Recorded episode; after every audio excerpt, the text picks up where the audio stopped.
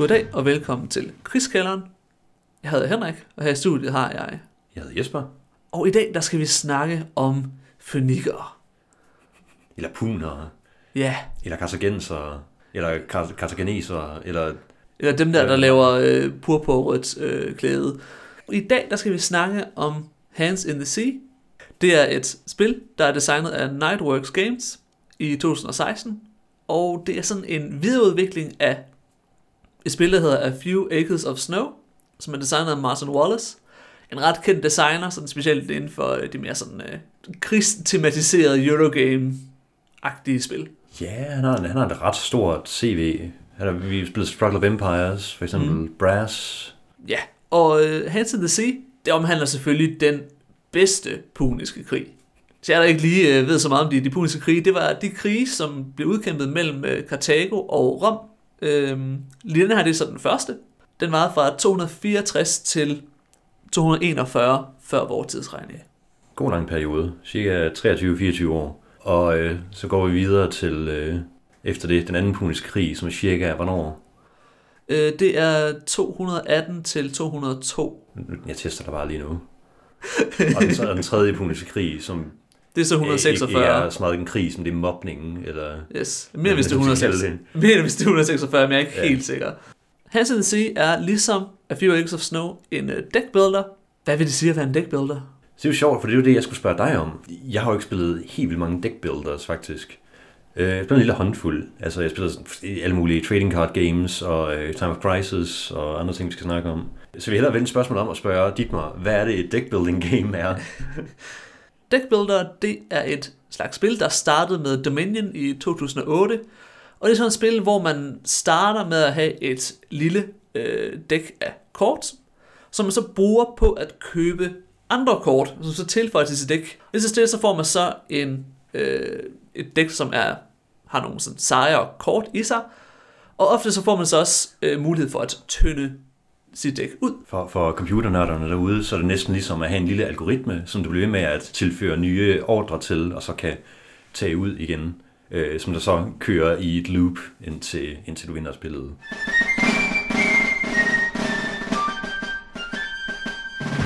Men hvordan fungerer deckbuilder-elementet så i Hands in the Sea?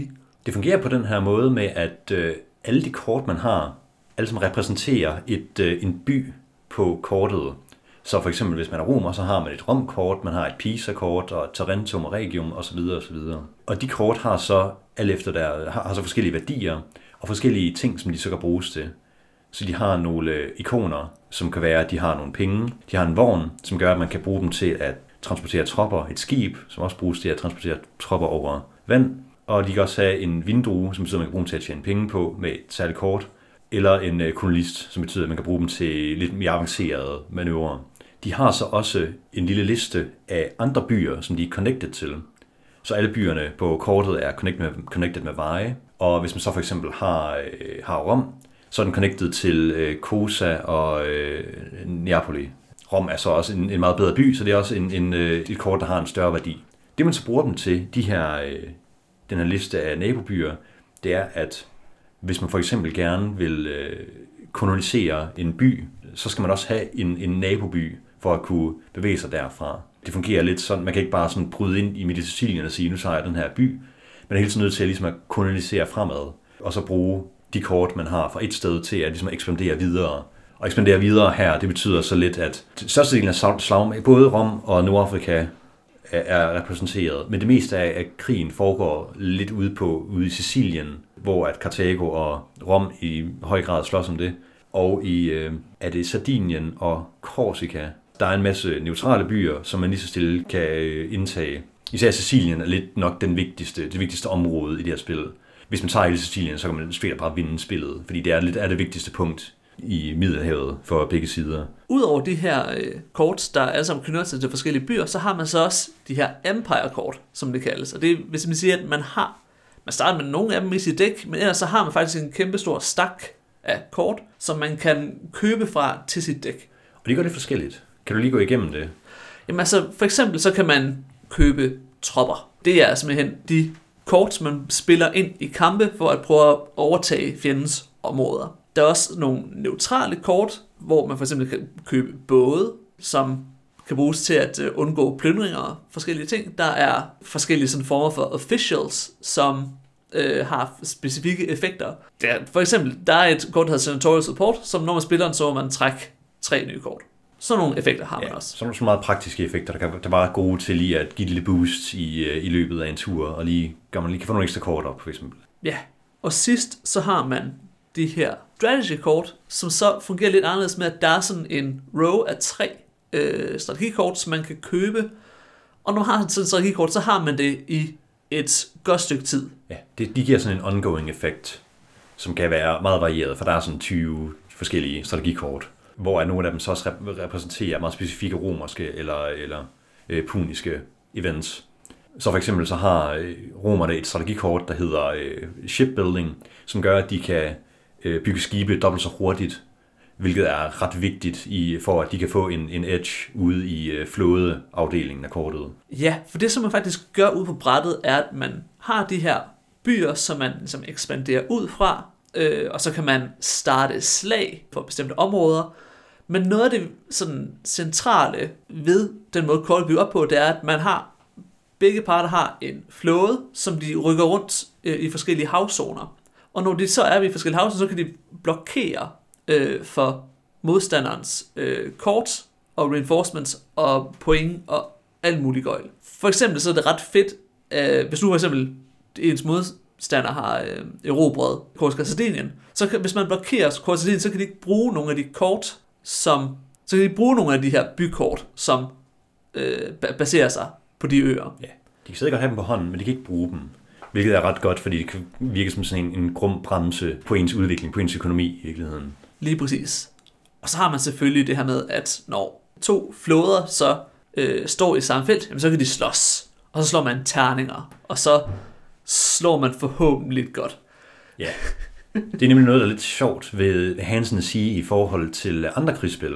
Især andre krigsspil, som vi har spillet om, om øh, punerkrigene. I det, at man har, øh, som jeg kan høre, man, man, man, man konkurrerer lidt om byers gunst og for deres økonomiske værdi. Men man kan også øh, kæmpe landkrige.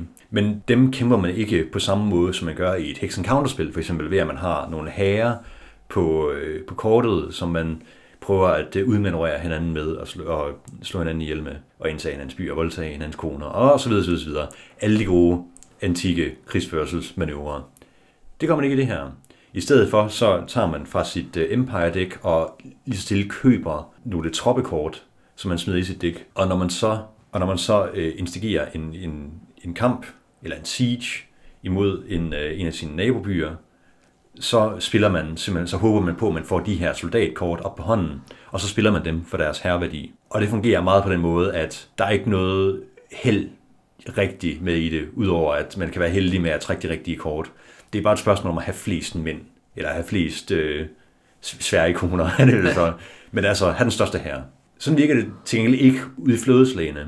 Jeg tror, vi må sige, at øh, det virker måske lidt mere uagerligt for øh, at, at, at udføre flådekamp på det her tidspunkt. Så der slår man bare en masse terninger. Og det er så simpelt. Du får en terning for hvert skib, du har. Så skal du bare slå højest. Det er sådan hver 5 og 6, man får, er, er et hit, og det smadrer en af fjendens både.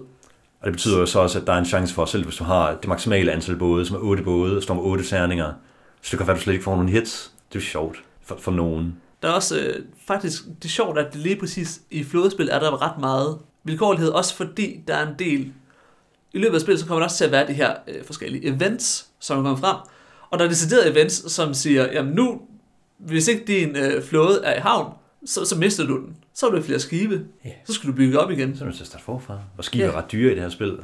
Og det er sjovt, nu tjekkede jeg sådan lige på en, en lille sådan timeline over krigen lige før, og det er decideret sådan, hvor, øh, hvor der er sådan en lille to-års periode, hvor roerne mister hele deres flåde øh, i en storm, og så genopbygger de deres sådan flåde på 140 øh, skibe, og så næste år, så, så mister de minsanden deres flåde i en storm. Jamen dog. Det var meget sjovt, fordi det var faktisk sådan lidt det, der skete det spil, vi lige havde her den anden dag, inden vi optog det her. Vi behøver nok ikke lige gå så meget dybt med de spil, vi har haft. Jeg tror, det er meget fint, vi lige er på det her generelle niveau indtil videre, men det var en ting, der skete. Det var at jeg havde faktisk shipbuilding i en periode. Øh, det her strategy kort, som i øvrigt også koster upkeep. Øh, og, det, og det var sådan lidt, at det mistede min, min flåde så mange gange på grund af utrolig dårlige terningeslag. Jeg var jo nødt til at blive ved med at have shipbuilding og blive ved med at betale upkeep for den, som i øvrigt stiger. Det, som egentlig gør Hansen sige ret unikt i forhold til andre deckbuilder, nu ved jeg så også, at når jeg siger unikt, så mener jeg, det er ligesom A Few Acres of Snow. I høj grad. Sandsynligvis, fordi de ikke spillede det. Nej, men, men jeg, har, jeg har hørt lidt om det, og det lader til, at der er mange, rigtig, rigtig mange ting, der er præcis det samme. Ja. Deckbuilder har typisk vilkårlighed i det, ende, at så har man simpelthen et marked, som er vilkårligt sat op. For eksempel Dominion, hvor man har 10 vilkårlige kort, øh, man kan købe af. Eller også så har det sådan en market row, hvor man har sådan et dæk af kort, hvor man så stille vender kort fra, og så hver gang man køber et kort, så vender man så et nyt kort. Det har Hansen sig ikke. I stedet for så har man altid samme muligheder for at købe ting hvert spil, og altså man har decideret sin stak af kort, og så ser man bare igennem, og så siger man, men jeg vil da bare købe en legion, og en legion til, og jeg vil da gerne øh, købe nogle magistrater, og jeg vil købe det her. Ja, man har enormt kontrol over, over sit eget dæk. Og det er måske også dels fordi, at dækkene måske egentlig ikke er så store heller. Fordi som sagt, de eneste kort, man, der er masser af kort, som man kan konkurrere om, som er det alle, alle bykortene. Men, men man har jo også hver sit øh, Empire deck, som så ikke har de samme kort, som man er nødt til at, ligesom at sidde og udvælge selv. Og så er der sådan en lille, lille stak øh, neutrale kort, som begge to kan, kan tage af. Men egentlig så, ja, man har ret meget øh, mulighed for selv at kontrollere, hvad for nogle kort man har. Og derfor også ligesom selv kunne kontrollere, hvad for nogle evner vil jeg gerne have. Det er også lidt sjovt, fordi det ender lidt i, det kan faktisk godt lidt gå hen og blive til sådan en lidt en magtbalance ting mellem de to. Man starter ikke rigtig med nogen herrer i sit dæk, og lige sådan i starten af spillet, der, der er det faktisk sådan lidt et, et økonomi, sådan civilization-agtigt spil med, at ah, nu skal vi ud og tage en masse byer og så videre. Og så kan man godt se også, at når modspilleren begynder at hive, okay, nu tager jeg, øh, køber jeg Raiders, eller nu køber jeg Legioner, og så skal man til at skynde sig lidt med at få nogle herrer ud, fordi de kan godt gå galt hurtigt, hvis man ikke kan forsvare sig selv på nogen måder. Man kan også lave raids til det her, som bare udrydder en hel by, som der så også er kort, man kan bruge til at forsvare sig med. Men, men lige sådan Raider-spillet, det kom jeg først sådan lidt ind i lidt sent, hvilket gjorde, at du ødelagde utrolig mange af mine byer sådan ret tidligt i spillet. I det er også meget plundring. Der er nemlig sådan faktisk to separate mekanikker. Der er raiding, som er det her, du beskriver, hvor man ødelægger fjendens byer ved at plyndre dem. Og det kan så blokeres på flere forskellige måder, enten ved at man har sin egne raiders, men ellers ved at man sådan spiller den by, som det er relateret til. Det vil så sige, at man kan også sådan godt sidde øh, og sige, jamen nu plyndrer jeg med Sarna, fordi hvis så han har med Sarna på hånden, jamen så mister han det kort, så kan han ikke bruge det. Men Sarna er et ret godt kort. Der er også noget andet, der hedder pillaging, og det er, hvor man sender sin flåde rundt for at øh, plyndre øh, havneområder. Der stjæler man så penge fra modstanderen. Og det er sjovt, fordi de kan begge to være sådan ret effektive på hver sin måde. Og så er rating bare ubehageligt. Du ved, man, man, man, sidder, man sidder bare og bygger sit lille sandslot derovre. Se hvor fredeligt det er, se hvor stort og flot det er, så kommer der bare en dammtrummel og smadrer det. Det er sådan, det føles. Min økonomi gik lige så godt, så må du ødelægge det. Så skal vi også lidt snakke om det andet øh, aspekt, der er typisk er ved dækbilleder. Så det er det her med, at man kan fjerne de dårlige kort fra sit dæk. Det kan man også godt i Hansen sige. Faktisk så kan man til hver en tid bruge en action på at et kort væk, og så behøver man aldrig se på det igen. Det er pissefarligt. For at give et eksempel på, øh, hvordan vi spillede det sidste gang, så jeg sad sådan med de her ret dårlige områder, som jeg ikke følte, at jeg sådan rigtig kunne bruge til noget, det er ikke så god værdi. Så jeg var sådan, jamen jeg, jeg smider det her, fordi at jeg behøver ikke have det, fordi jeg kan godt nå de her andre steder gennem de her andre kort. Og så sådan øh, et par ture før spillet over, så sidder jeg bare og venter på at få et vognkort. Og vogn er nok noget af det mest almindelige, der er i spillet. Og jeg, får, og jeg, og jeg trækker bare ind, og på et eller andet tidspunkt, jeg trækker det, så kan jeg lave det her raid, og så kan jeg kolonisere med Sarna, og det bliver, det bliver fedt. Og så, så er jeg nødt til, nu, nu kigger jeg lige mit dæk igennem, og så gik det op for mig, at jeg faktisk kun havde et enkelt vogn i hele mit dæk. hvilket bare lammede sådan min mulighed for at sådan rigtigt ekspandere. Ja, fordi som sagt, man har det her med, at man kan kun ekspandere og angribe, hvis man har et, et kort fra nabobyen. Altså hvis man har en naboby til dem, der man gerne vil hen. Øh, og hvis man så kommer til at ligesom, smide de kort ud, eller hvis man kommer til at smide de kort ud, man skal ligesom bruge til at kunne gennemføre det, så hvis man skal have nogle vognkort for at bevæge sig over land, og nogle skibskort for at bevæge sig over, over hav, så, så er ligesom kriblet hele din offensive. Og i det, at der heller ikke er så mange kort faktisk. Der er jo egentlig ikke så mange kort i, i dækket generelt, fordi der ikke er så mange byer. Så i det, at du smed sådan 3-4 kort ud, tror jeg, havde du, jeg har lyst til at sige, at du næsten begik selvmord. Jeg havde virkelig mange skibe. Det havde du godt nok. Det, altså, du... Men ja, det kan, det, det tror jeg, det skal man passe meget på, når man sådan spiller fremover. Men ja, du, du øh, fordi det var noget, jeg også øh, blev mærke i, at du snakker om en gang, det her med, at der var første gang, vi spillede Time of Crisis, for eksempel, som et andet spil, vi lige skal, vi nok lige kommer til at snakke om lige om lidt. Du nævnte, at når din go-to-strategi her, det var bare, okay, jeg, jeg ligner mit dæk. Jeg prøver at smide nogle kort, fordi det er jo smart i deck builders, sådan generelt. Og det er, det er du nok også, men, men det, var, det var lidt som om, at jeg kunne ikke lade sidde og tænke på, at det var sådan en strategi, du også du sådan gjorde det, fordi du tænkte, at det er smart i andre deck builders.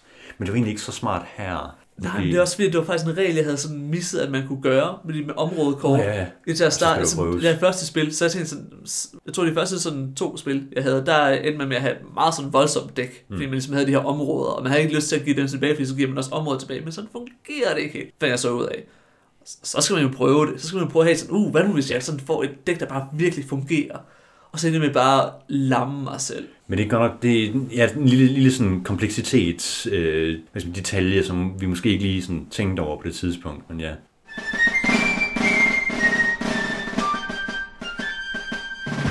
Nu kommer jo så det store spørgsmål.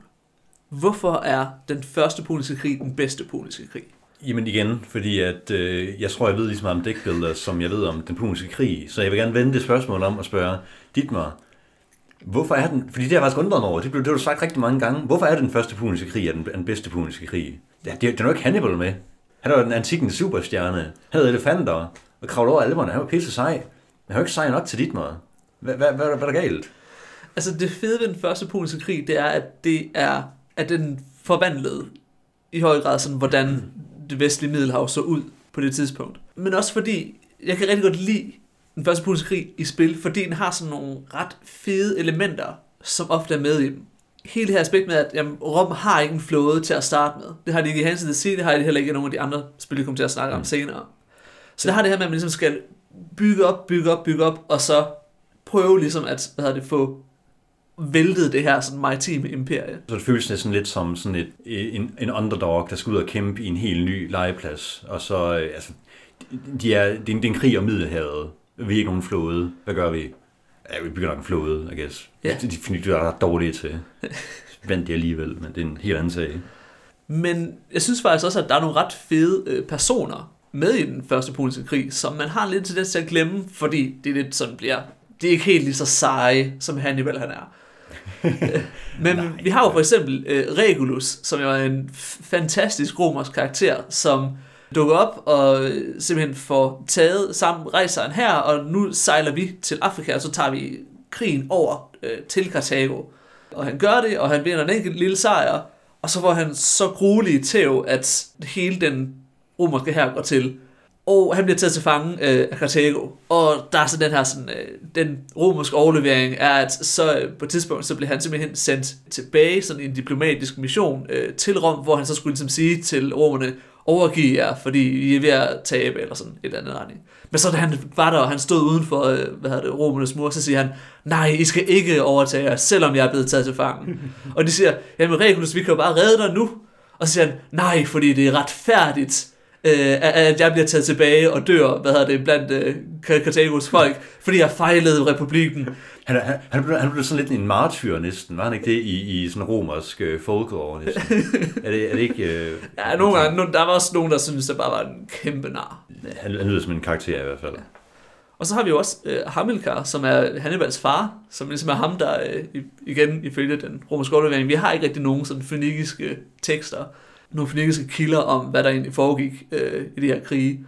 Og det er ham, som simpelthen bliver så øh, vred og sur på romerne, at han simpelthen siger, at får sin øh, søn til at øh, erklære sit had øh, i en øh, religiøs ritual, og han aldrig ligesom vil øh, hvile, før Rom ligesom er faldet og splittet fra hinanden. Og det er jo der, hvor jeg synes, det er lidt sjovt, det er, at de her ting øh, er jo faktisk noget, som mangler i Hans in the Sea. Der er ikke, altså, der er ikke en eneste øh, person i spillet, man kan godt sådan øh, hyre øh, generaler eller mercenary generals og øh, konsuler og jeg ved ikke hvad, men de har aldrig navne. Der er aldrig rigtig nogen sådan specifikke personer, som man rigtigt engagerer sig med. Det er sandt. Det, det er et meget anonymt spil på mange måder. Altså, øh, der, der er selvfølgelig navne på byerne og så videre, men, men det er nok, man har ikke nogen, der er ikke nogen herrer, der går rundt, man har ikke nogen øh, store heroer, der render rundt på kortet, og øh, man har heller ikke nogen kort for de store personligheder, ligesom at, øh, ligesom at vi jo ved, at i, øh, i spil om Alexander den Store, så har man, skal man have et Alexander-kort, eller en Alexander Trinket, der bare siger, han er, han er den fedeste. Man er ikke nogen leder, eller, eller rigtig noget på den her på måde. Man har nogle lederkort, som, som militærenheder for eksempel, men de hedder som sagt bare lederkort. Han er, han er en fed fyr, men han er ikke en bestemt person. Men det kan vi jo ikke komme ind på, fordi det, det ligger så lidt til, hvad for en type historie, den egentlig prøver at, at hvad en type historie, som Hansen siger, egentlig prøver at fortælle. Vi, vi, vi kan sammenligne det med et andet, vi kommer til at sammenligne det lidt med et andet spil, der hedder Hamilcar på et tidspunkt, som nemlig handler, har det her med, at det er meget specifikt, der har nogle, man har en, en, Hanne, en Hamilcar plastikfigur, der render rundt på kortet og tæsker romer. Der er ikke noget af det i det her. Og det er fordi, tror vi lidt, at de, de har lidt sådan en økonomisk, materiel øh, syn på historien. At de her, man snakker nogle gange om sådan en great man of history tilgang til historielæsning, hvor der er nogle store, nogle, vilje, nogle mænd med viljestyrker, der ændrede verden. Det er ikke så meget det, man sådan får en fornemmelse af det her. Det, er, det føles meget mere som sådan en, ja, jeg tog folkeslag i den, i den meget generelle øh, forståelse, der tørner sammen og øh, bekæmper hinanden over i en meget, meget lang periode. Det er en meget lang krig. Man får faktisk også lidt en, en fornemmelse af, at ja, det er ikke et langt spil, men man får en fornemmelse af, at, at tingene bevæger sig ret langsomt, fordi man ligesom skal nødt til at loope hele sit dæk, før man kan få lov til at gøre ting igen.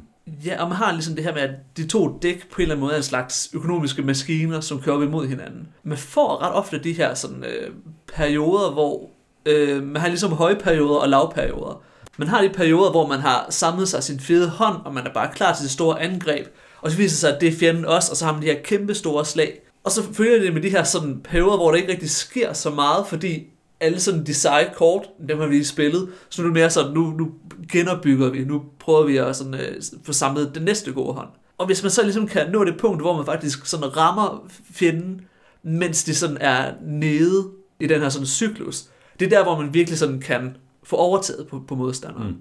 Og meget på samme måde, så øh, skibe er utrolig dyre, og man vil gerne op på et maksimalt antal skibe, før man rigtig, eller i hvert fald have en, en stor fordel i skibe, før man rigtig tør gå på fjenden. Øh, men det tager også lang tid. Og hvis man kommer til det punkt, hvor man sådan bomber hinanden ned i sølet, så tager det så et godt stykke tid, hvor begge spillere rent faktisk kommer op.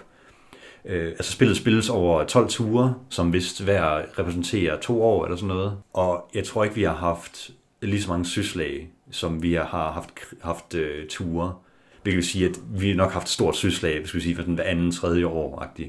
Det føles ikke som sådan et, nu, nu, tæsk, nu tæsker vi løs på en anden agtig krigsspil. Der er lidt noget økonomisk bagland, man skal lidt skal have styr på før. Men det føles som sådan et, et sådan statsniveau, sådan næsten øh, kontrol, man er på. Og ikke så meget en, ligesom Hamilcar, som vi kommer til at snakke om stadigvæk, som et, et spil, ligesom Hamilcar, hvor at man har, man har nogle herrestyrker, de tæsker hinanden.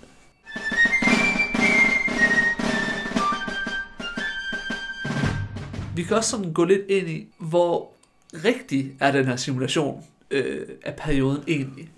Fordi... Det er, faktisk, det er faktisk et godt spørgsmål, fordi jeg sidder sådan og tænker, at det er måske ikke et spørgsmål om rigtighed, men mere sådan et spørgsmål om, ja, hvad for et niveau vi sidder vi ligesom kigger på tingene. For det er her, man godt kan sige, jamen Hamilcar, alle, alle, alle Regulus og Hamilcar og sådan nogle, alle, alle karaktererne, de er jo ikke med som karakterer.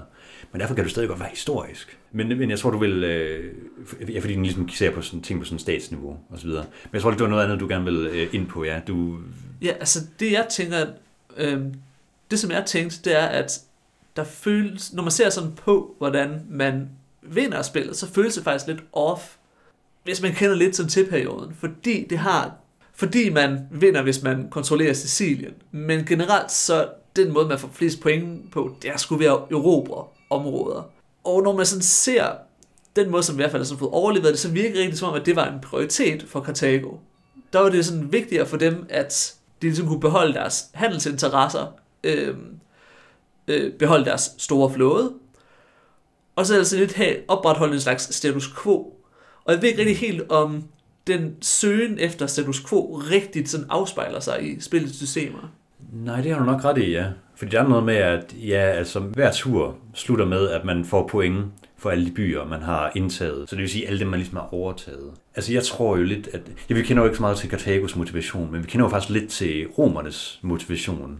Romernes motivation, sådan som jeg har forstået det, er lidt, at de ved, at Karthago er på, har et, et fodfæste på Sicilien, og hvis de, nogen af Roms modstandere har et fodfæste på Sicilien, så er det også et, ja, et, springbræt til, at hvis de ville, så kunne de angribe øh, Italien proper, altså Roms hjerteland og øh, Roms allierede. Og jeg tror, det virker lidt som om, at ja, noget af Roms motivation så har været sådan en, en preventive war and art.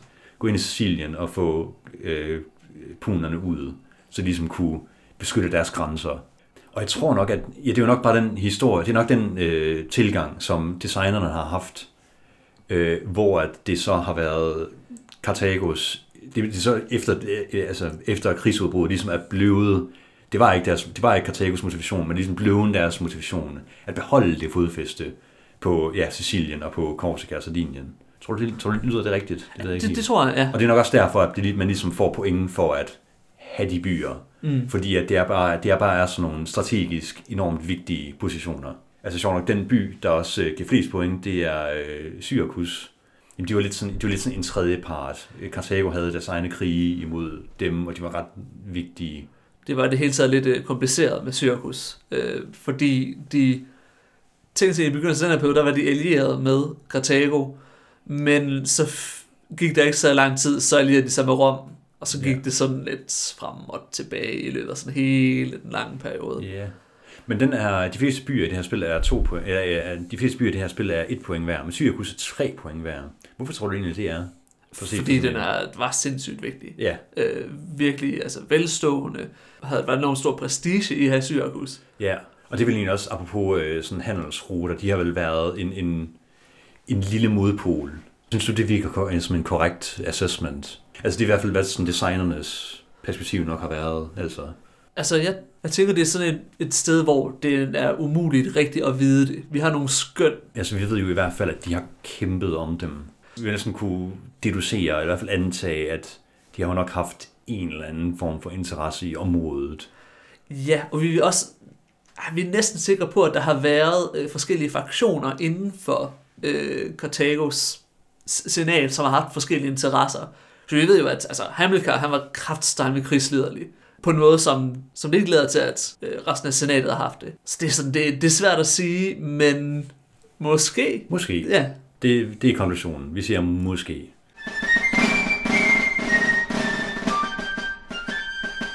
Vi har jo faktisk spillet nogle andre spil, som også handler om den første punkt krig, og dem vil vi gå lidt hurtigt over i vores sammenligning.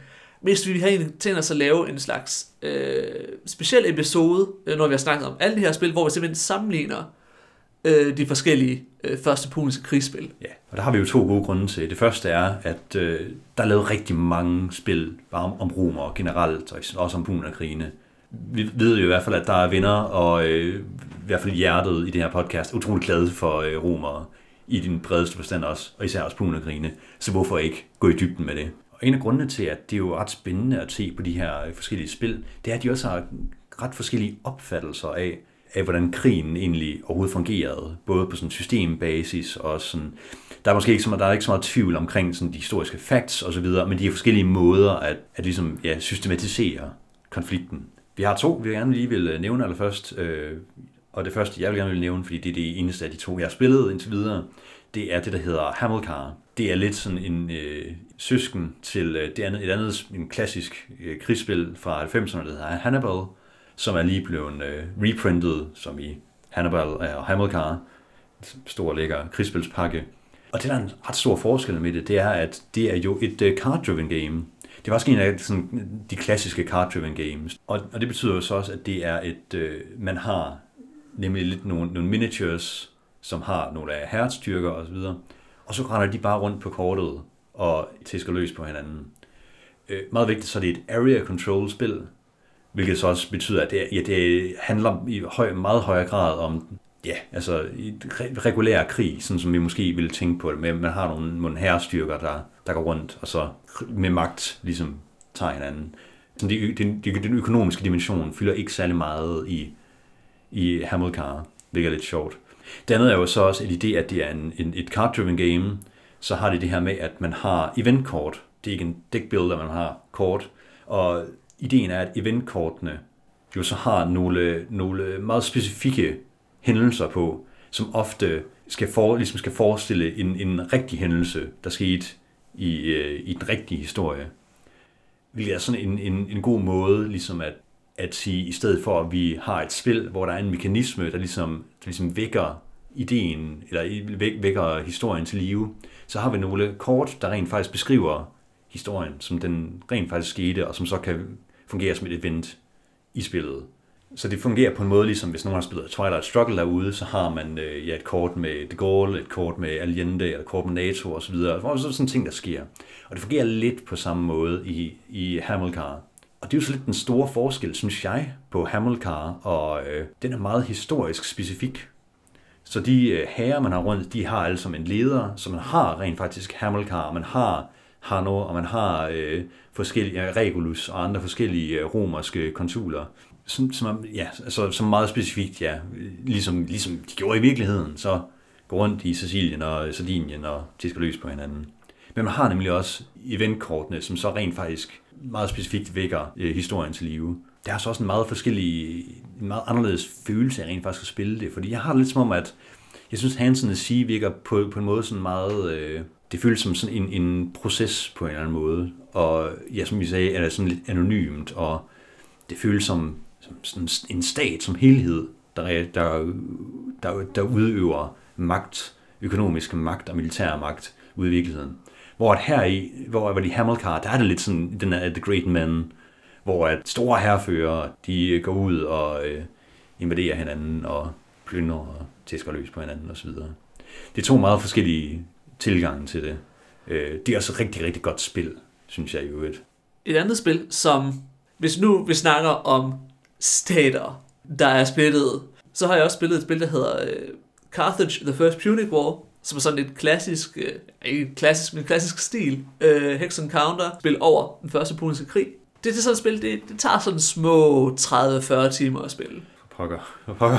Han, han sådan sige, var cirka 2-3 timer højst. Bare rolig folkens. Prøv Hansen at sige, it's good. ja. Vent med de der monsterspil, til her. Ja, føler jeg klar.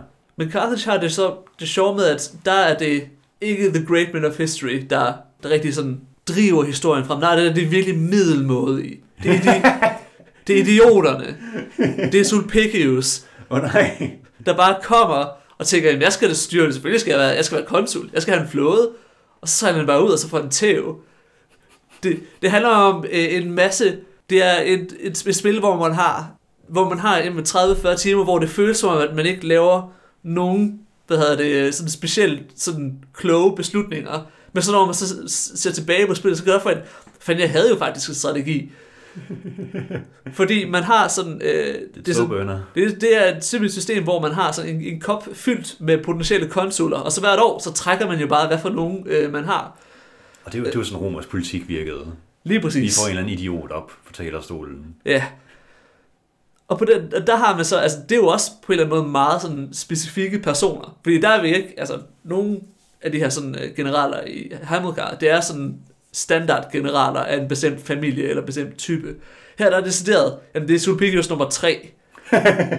okay. Og det er meget sjovt, fordi det har også sådan med, at det er meget sådan systembaseret. En lidt ligesom Hands in the Sea, men meget mere komplekst. Altså det har jo også 40 siders regler øh, deromkring.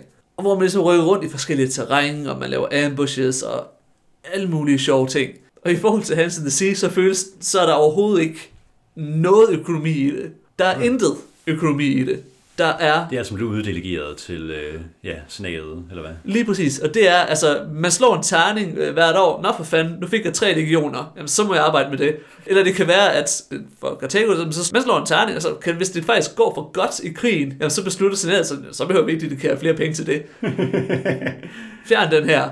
Det, øh, det er faktisk et ret glimrende spil, som egentlig kun fungerer, fordi det er sindssygt langt. Ja, og, men det er, og det er også lige det er den type spil, hvor at det, det er stort, både i dybde og kompleksitet. Altså, jeg har, du, har, du har også øh, vist mig kortene til det, og det fylder jo øh, altså et, et kæmpe bord i sig selv. Hvad er det sådan?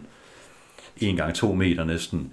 Men ja, det, jeg har hørt historier om det spil, du havde med øh, Thomas i et stykke tid nu, og det lyder som en, en fabelagtig oplevelse, men det måske sådan en oplevelse, man lige skal tage lidt tilløb til, lyder det som. Absolut, absolut. Vi kommer også til at have en episode specifikt omkring Carthage. Ja, fordi jeg vil meget gerne prøve det en dag også. Men mere sådan, øh, nu, nu vil vi snakke om andre spil, der har også handler om Pun-krigene, men mere sådan gameplay-mæssigt. Øh, er der andre, der sådan lidt kunne minde om det? Der findes, Wargames og deck builders er, er en, en skide god kombination, lige med Hansen at sige. Men er der sådan andre øh, af den slags, du øh, kunne komme i tanke om? Ja, altså vi har jo spillet det spil, der hedder Time of Crisis, som er øh, også en deck builder, der det finder sig sted under øh, krisen i det andet århundrede.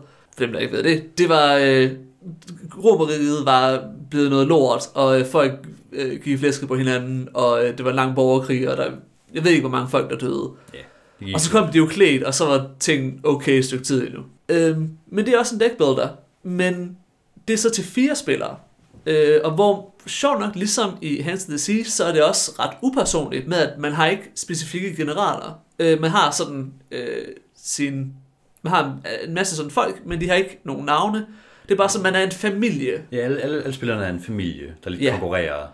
Ja, og man kan faktisk føre sin familie i ret forskellige retninger, fordi man kan selvfølgelig prøve sådan at gå efter uh, The Purple og blive kejser, men man kan også prøve at blive separatist, sige, at jeg laver mit eget imperie. Mm. Det er, meget, det, var, det er også meget sjovere at have sit eget imperie. Selvfølgelig. Ja. Så behøver man ikke slås med de andre. Men der hvor de så, der hvor de så ret, øh, hvad hedder det, clasher, det er, at Tom Clancy har den her sådan dominion ting med, at man har øh, en fast card pool, som man alle køber sammen af fælles. Så man har ikke sådan sin egne Empire-kort, man køber af. Og det som nok, altså det som var min sådan, det største sådan blew my mind øh, øjeblik, da jeg spillede of Crisis, det var sådan, da jeg fik at vide, at jamen, når du trækker kort fra øh, dit dæk, så trækker du ikke, du vælger. Mm. Så du ser simpelthen alle dine kort igennem og siger, nu vil jeg have de her kort på hånden den her tur. Så der er egentlig meget sådan god planlægningsmuligheder. Ja, det, det er lidt andet flow end det der, at man sådan har et loop, man sådan kører igennem i Hansen Sea for eksempel. Man får meget mere frihed, og man kan være lidt mere målrettet. Men det har jo så også det, at, at alle køber, at alle har lidt de samme kort, så det har heller ikke rigtig den der specificitet, som man har i, at både Carthago og Rom har hver deres øh, Empire deck, som i Hansen Sea. Time of Crisis skulle nok også et spil, vi kommer til at snakke om på et Ja, tidspunkt. det er, det er, også, det er også ret glimrende. Ja. Ja. Altså, det har også lidt, en- det, det føles, nu begynder vi at snakke, det kan være, at vi begynder at snakke om sådan genre semantik på et eller andet tidspunkt, som jeg synes sådan en, øh, jeg, jeg, jeg har næsten lyst til at sige, at Time of Crisis føles lidt mere Eurogamey, fordi det måske er mere sådan øh, indirekte i, hvordan man egentlig udkæmper den her krise, hvor at øh, Hansen siger, det er meget sådan et, altså nu skal vi, nu skal vi godt nok smadre hinanden. Men, men øh, ikke så direkte heller, men altså, man er ligesom på den, på den måde, at jeg nok vil i hvert fald kalde det et krigsspil. Ja. Hvor at Time of Crisis er sådan lidt, ja, det, jamen, jamen sådan lidt en, en løs konkurrence agtig har jeg lyst til at sige. Øh, men vi, det, det er jeg så også kun spillet én gang. Så øh, det holdninger til det, det kommer senere.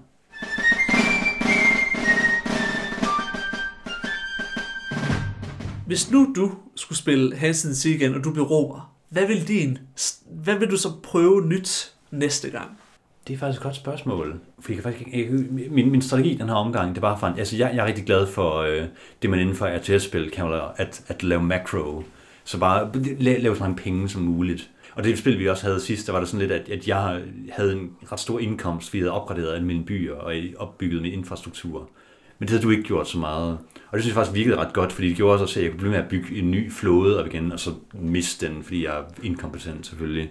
Det kan godt være, jeg gad godt at øh, måske prøve at gå mere krigerisk den her gang. For jeg var også lidt den første, der begyndte at bygge legioner i det her. Men de første tre slag, tror jeg, vi havde, der blev det, der blev det uafgjort, så vi ikke rigtig udrettede noget. Jeg tror, jeg, jeg, tror, jeg gad godt at prøve at fokusere lidt mere på øh, at indtage byerne omgang. Jeg har også købt en, en, øh, en, en Siege Engine, som jo er et kort, der gør, at øh, det er ret dyrt. Det koster penge at spille, øh, og det kan kun bruges imod øh, fortifications, øh, så altså i belejringer. Øh, og det fik jeg aldrig brugt, for jeg kom aldrig ind i en belejring, fordi at det virkede bare ikke. Der, min, min, min her var ikke sådan god nok. Vi, vi, vi, altså, hvor vores øh, slag endte altid med at stå lige. Øh, hvor du til havde utrolig meget succes med, at ja, du købte en masse røver og fik ødelagt en masse byer. Det jeg var lidt sløv til at komme ind at prøve at defende det. Men, øh, Jeg tror faktisk, hvis jeg øh, skulle, jeg skulle spille Cartago igen, så ville jeg faktisk tage ved lære af spillets navn. Det er et udtryk, som kommer fra øh, en, en af fynikernes øh, diplomat, som var til Rom, og da der så bliver erklæret krig, så sagde han, at I ville ikke engang kunne dyppe jeres hænder i havet. Og jeg tror bare, jeg ville pillage så meget jeg overhovedet kunne. Ja, Bare lense Roms statskasse. det lyder heller ikke dumt. Jeg tror faktisk en generelt en god øh, strategi i det her spil, det er sådan at være den første til at begynde at gøre en eller anden meget specifik ting. Så det vil sige enten raide, pillage, øh, købe en her og, og så videre, så videre. Fordi så tvinger man lidt modspilleren til at, ja, du ved, ja, altså Ja. på, på at counter det. Øh, jeg, jeg, altså, jeg kan bare godt prøve at spille det igen egentlig. Fordi det er faktisk, altså, det vil gøre, hvad vi ikke, hvis vi ikke har sagt det tydeligt nok, det er et rigtig godt spil.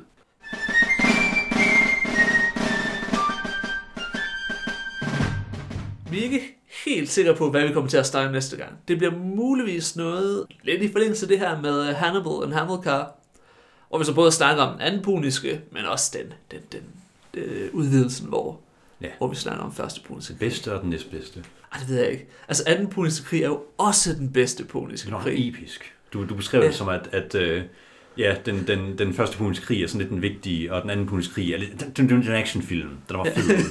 I hvert fald, det var alt, hvad vi havde. I kan selvfølgelig finde os på fjerdespillersøs.net. I må meget gerne øh, efterlade os en kommentar på Facebook. Vi læser det hele. Og ellers så ses vi nok om en måneds tid, når næste episode kommer op. og det glæder vi os til.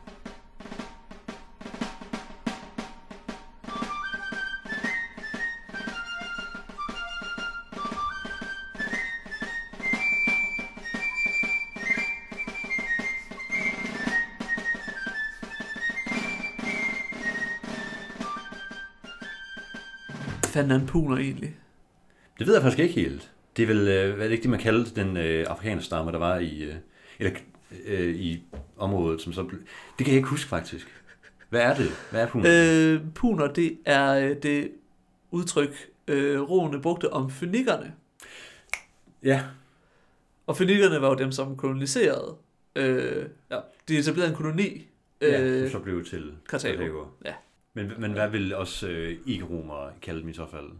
Øh, vi vil nok også kalde dem fynikkere. Fynikere, ja okay. Eller kartaginenser. Kar- Kartagere. Kartadashtere. Kartagianere. Kartagere. Vi finder på en ny.